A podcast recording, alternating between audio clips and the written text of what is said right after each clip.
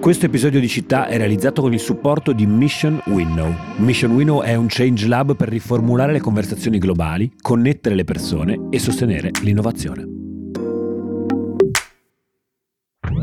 Benvenuti e benvenute ad una nuova puntata di Città, il podcast di Will in cui affrontiamo e proviamo a raccontare le città che stanno attorno a noi, si trasformano, cambiano secondo tre assi, ce lo ripetiamo sin dalla prima puntata, quello dello spazio, quello del tempo e quello della bellezza. In questa puntata trattiamo un tema che probabilmente tocca tutti e tre gli assi in maniera trasversale, è un tema che si incrocia intimamente con l'attualità politico-economica del nostro paese, un termine che abbiamo sentito ripetere talvolta senza capirci niente in quest'ultimo anno, direi, poi mi correggeranno i nostri ospiti, bonus 110%.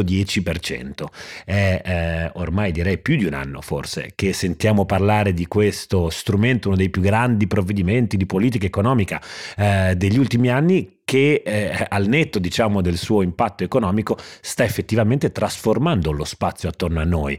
Lo avrete notato, camminiamo in giro per le città, credo raramente si siano visti così tanti cantieri. Perché? Perché appunto c'è anche stato l'implementazione di questo strumento, il bonus 110%. Il tema è molto sensibile e complicato e abbiamo chiamato due persone che ci aiuteranno un po' a raccontare di questo impatto anche sulle nostre città.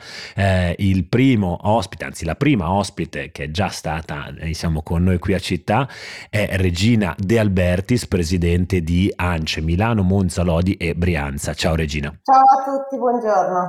Il secondo ospite invece è una new entry, siamo molto contenti qui a Will e a Città, Carlo Stagnaro, direttore delle ricerche dell'Istituto Bruno Leone. Buongiorno a tutti e grazie. Allora, avete due profili secondo me molto interessanti per provare a parlare di questo fenomeno. Carlo, con una prospettiva di politica economica e non solo, insomma, hai commentato molto di frequente e con grande dettaglio, la storia, le vicissitudini di questo provvedimento. Dall'altra parte c'è Regina che in qualche modo nella rappresentanza di interessi dei costruttori italiani naturalmente è una addetta ai lavori fra le più rappresentative di un settore che è toccato da questo bonus.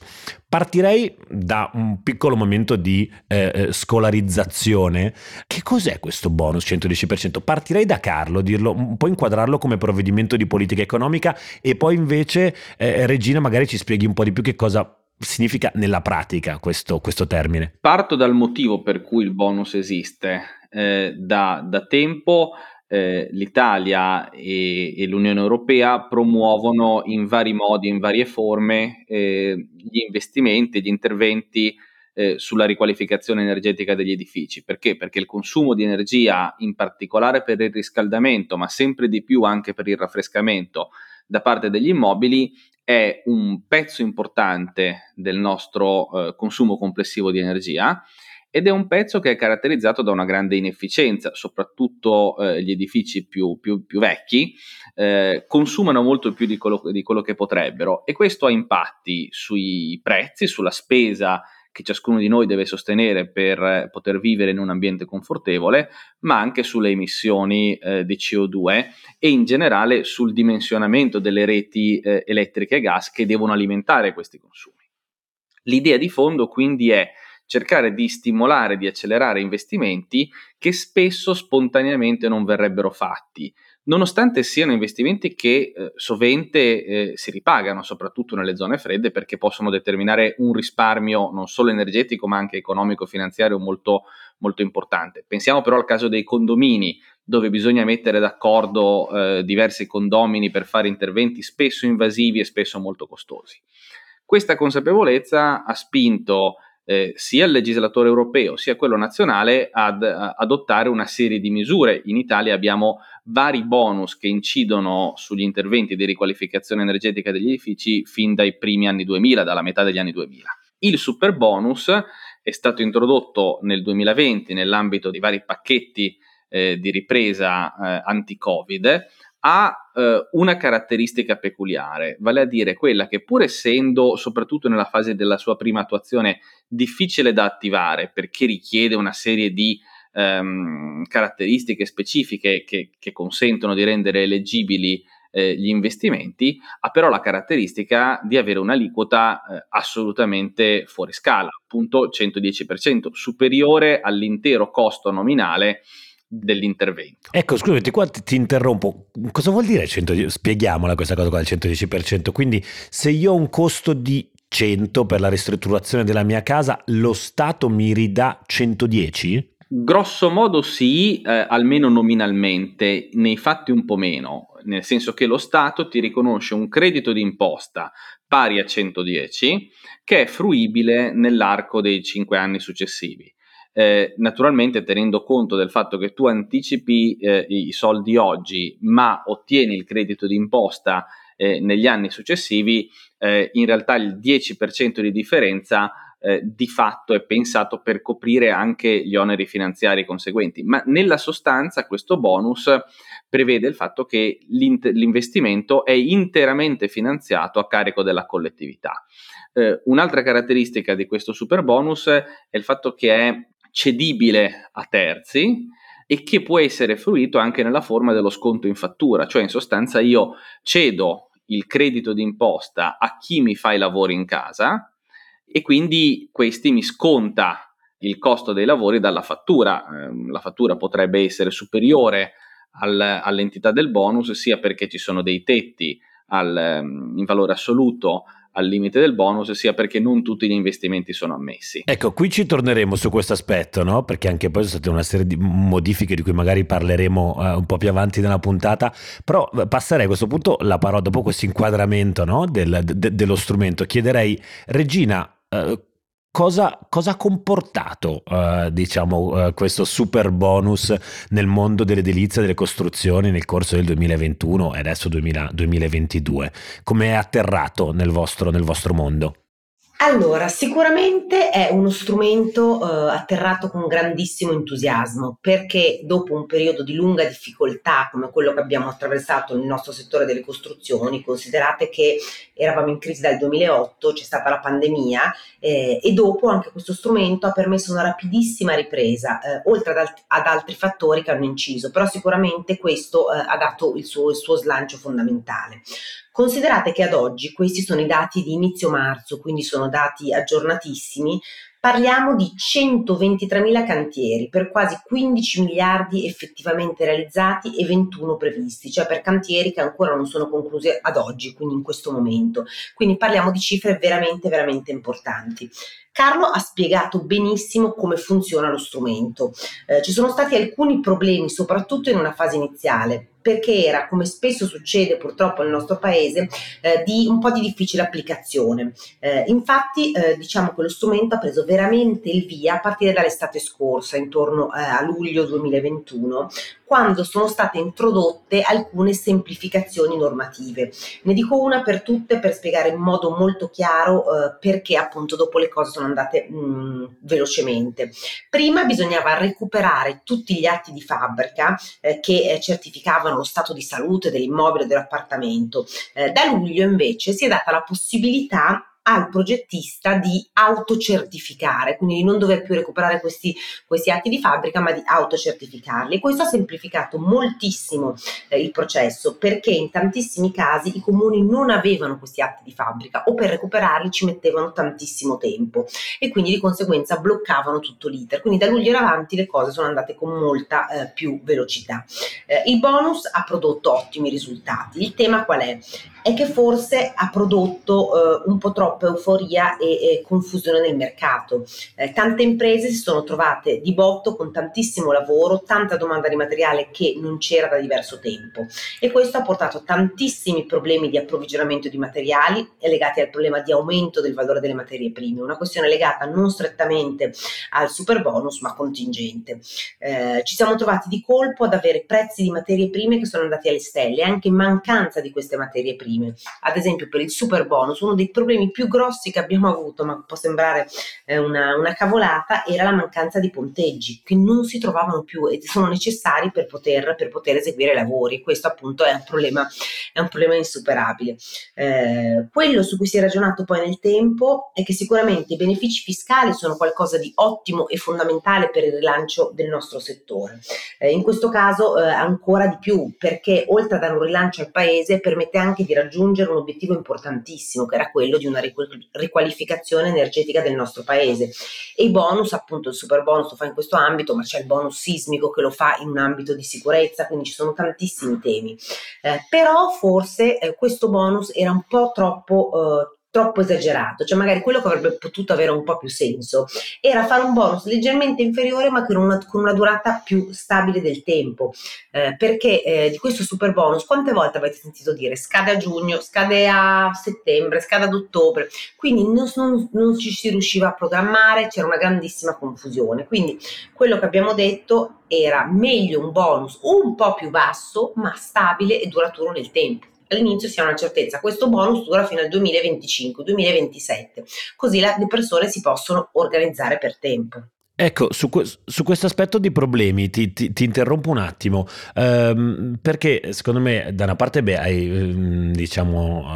immediatamente è definito in maniera molto chiara questa sorta di tempesta perfetta in cui siamo trovati, quindi da una parte l'euforia del mercato, dall'altra la crisi delle materie prime che ha riguardato l'Italia, ma non solo, tantissimi paesi in giro per il mondo. E poi dicevi, insomma, è stato un bonus che forse è stato un po' mal dosato, pesato. Qua ritorno un attimo su Carlo, se non mi sbaglio è diciamo il pacchetto bonus 110% è stato coperto con più di 30 miliardi di stanziamenti, o una cifra di questo tipo, forse anche qualcosa di più, con poi diciamo il differimento delle proroghe. Ora, per far ripartire un paese, le specifiche anche dell'edilizia, così, è l'allocazione più efficiente di risorse? Difficile a dirlo, però vale magari anche un tuo punto di vista, poi rientriamo di nuovo nella parte un po' più tecnica del bonus. Ma io credo che ci siano due aspetti diversi. Uno è se ha senso prevedere degli incentivi per l'efficienza energetica nell'ambito degli edifici e in particolare dei condomini. E io credo di sì, perlomeno ha senso alla luce degli obiettivi europei in campo ambientale. Se noi decidessimo che questi obiettivi non ci interessano sarebbe tutto diverso, però visto che ci interessano ha senso investire delle risorse in quel tipo di utilizzo. Quello che dal mio punto di vista non ha senso è investire così tante risorse. Perché? Perché quando io faccio un investimento, faccio un intervento, per esempio il cappotto a un condominio, questo produce un risparmio oggettivo molto rilevante sulle mie spese per il riscaldamento e il raffrescamento. Quindi gran parte del beneficio dell'intervento ricade sulle mie spalle. Il fatto che la collettività mi paghi l'intervento nel suo complesso, totalmente o quasi totalmente, equivale a dire che quell'investimento mi viene pagato due volte, e questo è oggettivamente indifendibile. C'è un altro elemento ancora. Noi abbiamo una certa evidenza riguardo un po' a tutti i bonus edilizi degli ultimi anni, che essi sono stati fruiti molto di più dalle classi medio-alte, dalle classi sociali medio-alte, che da quelle medio-basse.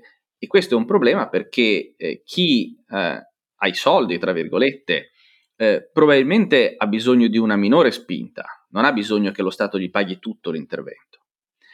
Mentre chi appartiene a ceti medio-bassi spesso vive anche in case che sono particolarmente inefficienti dal punto di vista energetico, e quindi questi dovrebbero essere il nostro, dal punto di vista della policy, dovrebbero essere il nostro obiettivo principale e primario. Carlo, ti interrompo solo un secondo su questo, perché hai ragionissima. Infatti già abbiamo riscontrato che dalle semplificazioni di luglio comunque gli interventi si sono spostati un po' di più su condomini in zone più periferiche, quindi la complessità diventa un altro strumento e spingeva magari di più la classe medio-alta rispetto alle altre a mettere in moto tutto l'iter. Quindi, e poi una cosa che secondo me avrebbe senso fare è tutto il grande tema delle case popolari, per quello magari prorogare imparare anche lo strumento per un po' più di tempo sarebbe giusto, perché quelle avrebbero bisogno di una reale manutenzione, magari a costo zero, per cui per determinate tipologie veramente bisogna ragionare su tempistiche più lunghe. Ecco, Regina e anche te Carlo, quindi in qualche modo mettete nel mirino, no, questo approccio in qualche modo universalistico del bonus, che prende e tocca a tutti indiscriminatamente, appunto, di nuovo, no, per dare ordini di misura, quando parliamo di più di 30 miliardi di euro parliamo della dimensione di quella che in termini standard sarebbe la misura di una corposa manovra finanziaria di bilancio del nostro governo per un anno, e questi sono stati tutti investiti lì. È chiaro che anche il fatto che vadano indiscriminatamente a tutti, chi ne ha più bisogno e chi meno, probabilmente è uno dei problemi. Non so se anche adesso in corsa, e qua guardo a entrambi, si stia facendo qualcosa per in qualche modo diciamo sistemare un po' il tiro su questi provvedimenti e sulle parti che forse fino ad oggi non sono funzionate.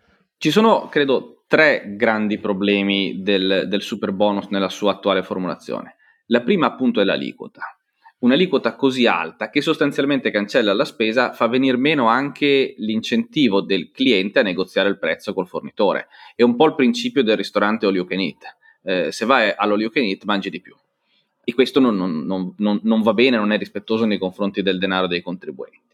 Il secondo tema, ha perfettamente ragione Regina, è la durata del bonus, perché continuando a proporre bonus annuali, alla fine l'effetto è che si finisce per finanziare investimenti che in gran parte erano già stati pianificati o sarebbero stati comunque fatti e magari vengono anticipati. Mentre l'obiettivo dei bonus in teoria è quello di stimolare investimenti che in assenza del bonus non sarebbero stati fatti. Il terzo tema è il perimetro del bonus, non solo perché non distingue tra chi l'investimento può permetterselo e chi non può permetterselo, ma anche perché tratta indifferentemente delle tipologie di immobili che invece sono molto diversi. Ripeto, un conto è il condominio, dove il bonus serve anche a superare la fase dell'assemblea condominiale, che tutti sappiamo essere in alcuni casi estremamente complessa. Un conto è la casetta isolata, un conto è la prima casa, un conto è la seconda casa dove che viene utilizzata un mese all'anno, dove probabilmente l'investimento in efficienza energetica non ha senso dal punto di vista quantomeno energetico, perché c'è più consumo energetico e più emissioni embedded nei materiali, nell'intervento e nel lavoro, di quello che si può invece ottenere in termini di risparmio attraverso una minor coibentazione o altre tipologie di interventi. A tutto questo si aggiunge il fatto che per il modo in cui è disegnato il superbonus ha finito per determinare degli esiti paradossali che abbiamo visto. Il governo è intervenuto in vari modi negli ultimi mesi, prima limitando la cedibilità del credito, che però è paradossale anche questo, perché la cedibilità del credito è esattamente l'unica caratteristica del bonus che lo rendeva effettivamente fruibile da parte di chi non ha i soldi in tasca e non può permettersi di anticipare l'investimento e poi recuperarlo negli anni. Ecco, spieghiamolo questo, perché può non essere immediato, ovvero il soggetto titolare del bonus, che nei fatti poi assume le forme di vantaggi fiscali, è titolato a cedere questi vantaggi, quindi crediti, a determinati soggetti, che possono essere sia l'impresa stessa che realizza i lavori, che eventualmente invece una banca che, a fronte della cessione del credito, riconosce poi del denaro al beneficiario del bonus. Scusa Carlo, però volevo fare non dare nulla per scontato. Prego. Sì, no, a maggior ragione nel caso di una persona, supponiamo che un intervento, un cappotto al condominio generi un credito di imposta di 5.000 euro l'anno per 5 anni. Se io ho un reddito relativamente basso, diciamo 20.000 euro l'anno, pago meno di 5.000 euro l'anno di tasse. E quindi quel bonus di fatto per me non è fruibile, ha un valore molto inferiore rispetto a quello che ha invece per una persona con una maggiore capienza fiscale. La possibilità di cederlo, e in particolare di cederlo a chi mi fa l'intervento in casa in prima battuta e poi attraverso una serie di altri passaggi a banche o altre istituzioni finanziarie, consente di monetizzare il valore di quel credito anche per chi non ha la capienza fiscale. E quindi quella era una cosa che andava bene. Quello che non andava bene, ripeto, è l'aliquota, che è totalmente incomparabile con qualunque altra misura analoga, non solo nel passato italiano, ma in tutti gli altri stati membri dell'Unione Europea e probabilmente nel mondo. E quello che non va bene è non distinguere tra le persone che hanno condizioni molto diverse. Per esempio in Inghilterra c'è un programma molto intelligente dal mio punto di vista di assistenza ai cosiddetti energy poor, cioè coloro che si trovano in una condizione di povertà energetica, non possono permettersi di pagare le bollette, che sostanzialmente assume la forma di una garanzia su prestiti a tasso agevolato. L'idea di fondo è che io, anche se ho un reddito molto basso, posso restituire il prestito perché la rata del mutuo, su cui appunto insiste una garanzia pubblica, sarà comunque inferiore al risparmio che io ho in termini di minori bollette della luce e del gas. Regina, guarda te invece per alzare lo sguardo e appunto capire come potrebbe andare avanti questa storia dell'ecobonus, come vedi, diciamo, il presente e poi adesso l'anno, gli anni a venire con questo bonus, e diciamo proviamo a dare anche una visione un po' più ispirata di come anche magari potrebbero cambiare le cose attorno a noi, perché effettivamente bisogna appunto sottolineare di come questo sia uno strumento, diciamo, ad attivazione individuale, che però poi portato su così grande scala effettivamente sta trasformando enormemente lo spazio attorno a noi. Forse uno dei provvedimenti più trasformativi dello spazio fisico delle nostre città degli ultimi decenni. Allora, volevo dire solo una cosa rispetto a quello che avete detto prima.